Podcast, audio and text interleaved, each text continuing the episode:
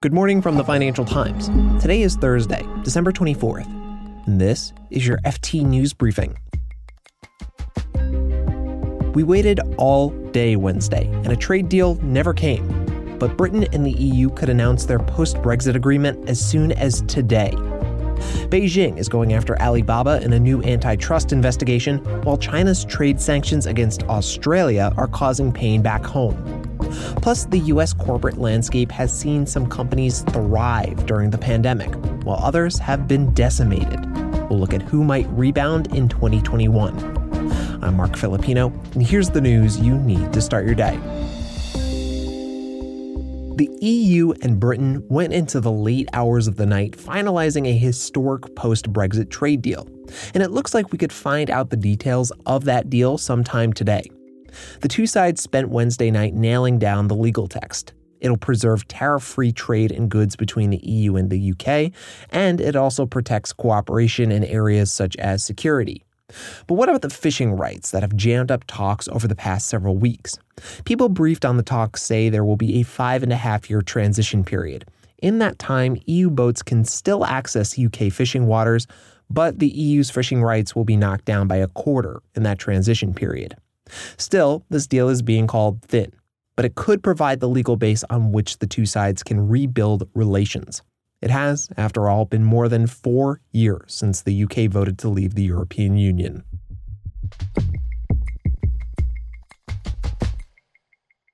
China is going after its biggest tech company. The country's market regulator announced it was launching an antitrust investigation into Alibaba early Thursday morning local time. It's only been a month since authorities stopped Alibaba's sister company, Ant, from going public. It would have been the world's largest IPO.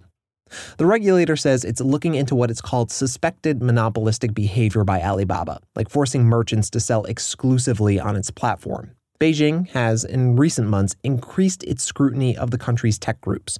This investigation is the most aggressive action by regulators so far. Alibaba has not responded to an FT request for comment about the investigation at the time of this recording. The company's share price fell nearly 3.5% after the regulator's announcement.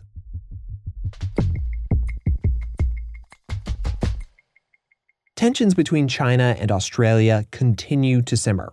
Australia angered China earlier this year by supporting an independent inquiry into the origins of COVID 19. Beijing slapped back with trade sanctions that hit Australia's wine and barley exports. But its ban on Australian coal exports is hurting Chinese industries. The FT's China economics reporter Sun Yu has been reporting on this. A lot of power plants in the developed provinces have upgraded their facility to adapt to Australian coal, which is more efficient. And now they're having trouble finding alternatives because local coals they report a much lower kilocalorie per kilogram as opposed to the Australian thermal coal. So which means for the time being, Chinese power plants are producing at a less efficient manner. And as you've reported, steel mills are feeling the shortage of the Australian coal.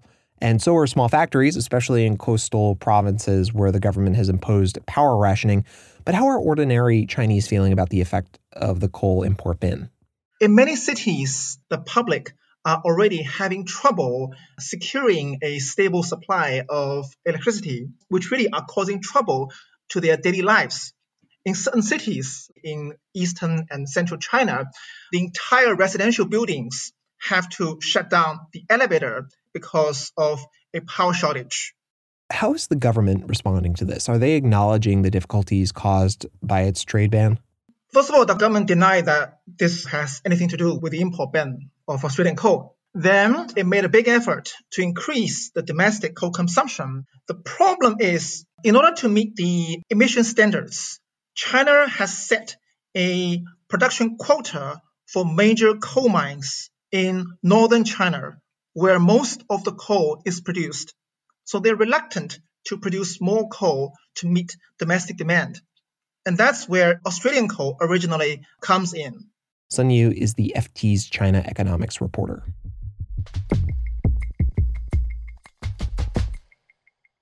The pandemic cleaved the U.S. economy in two. There were clear winners and clear losers.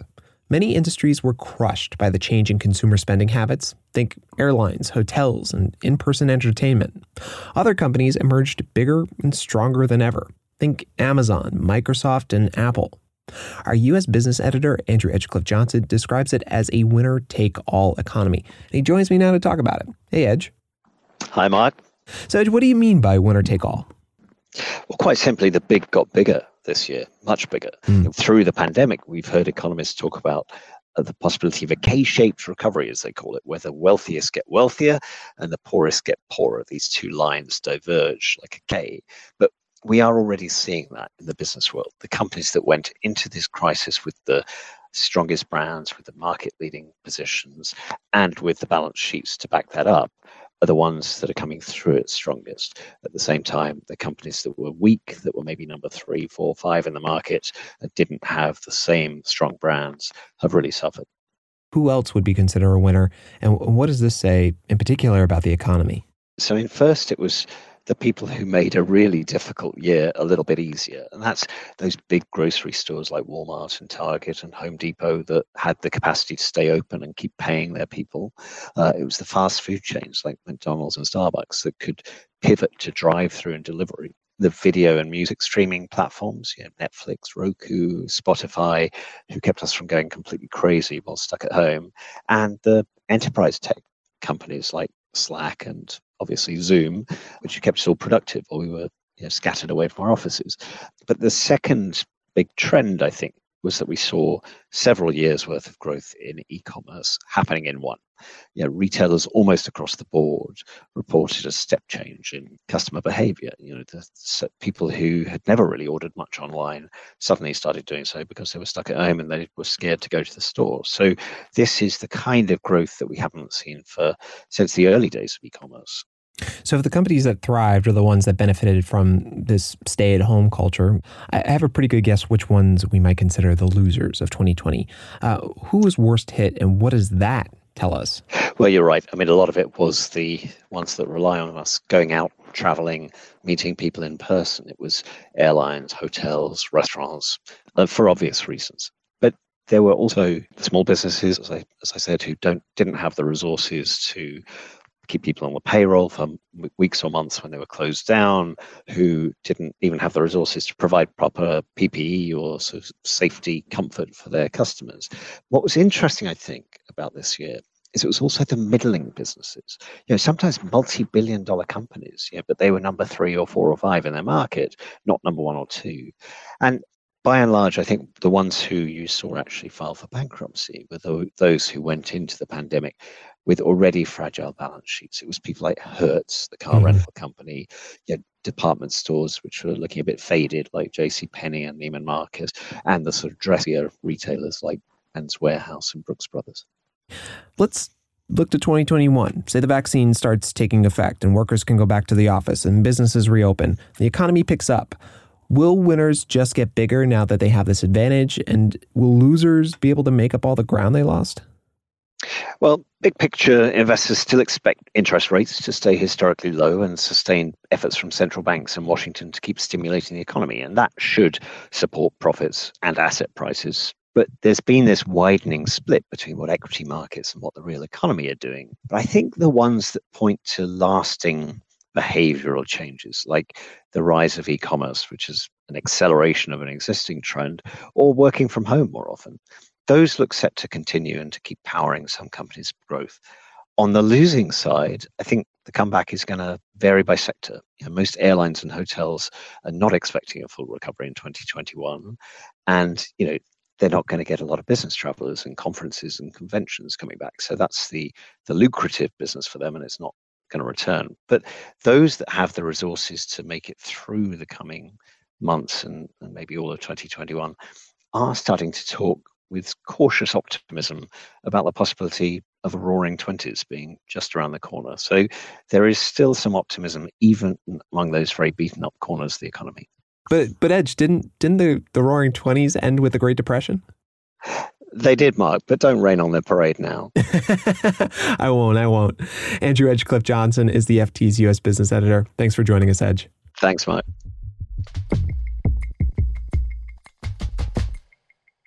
One more thing before we go. It looks like U.S. President Donald Trump won't be leaving the White House quietly. After granting clemency to more than a dozen individuals on Tuesday, late last night he issued another series of pardons, this time to 26 people, including three close associates of Mr. Trump and his family Paul Manafort, Roger Stone, and his son in law's father, Charles Kushner. This was on the same day he vetoed a $740 billion defense spending bill setting up a clash with Congress in the final days of his presidency. You can read more on this and all of these stories at FT.com. This has been your daily FT news briefing. We're taking a break for the rest of 2020. Thanks for listening and for all of your support. We'll be back on Monday, January 4th, 2021. The FT News Briefing is produced by Fiona Symon and me, Marc Filippino. Our editor is Jess Smith. We had help from Gavin Kallmann, Michael Bruning, and Amy Keene. Theme song is by Metaphor Music.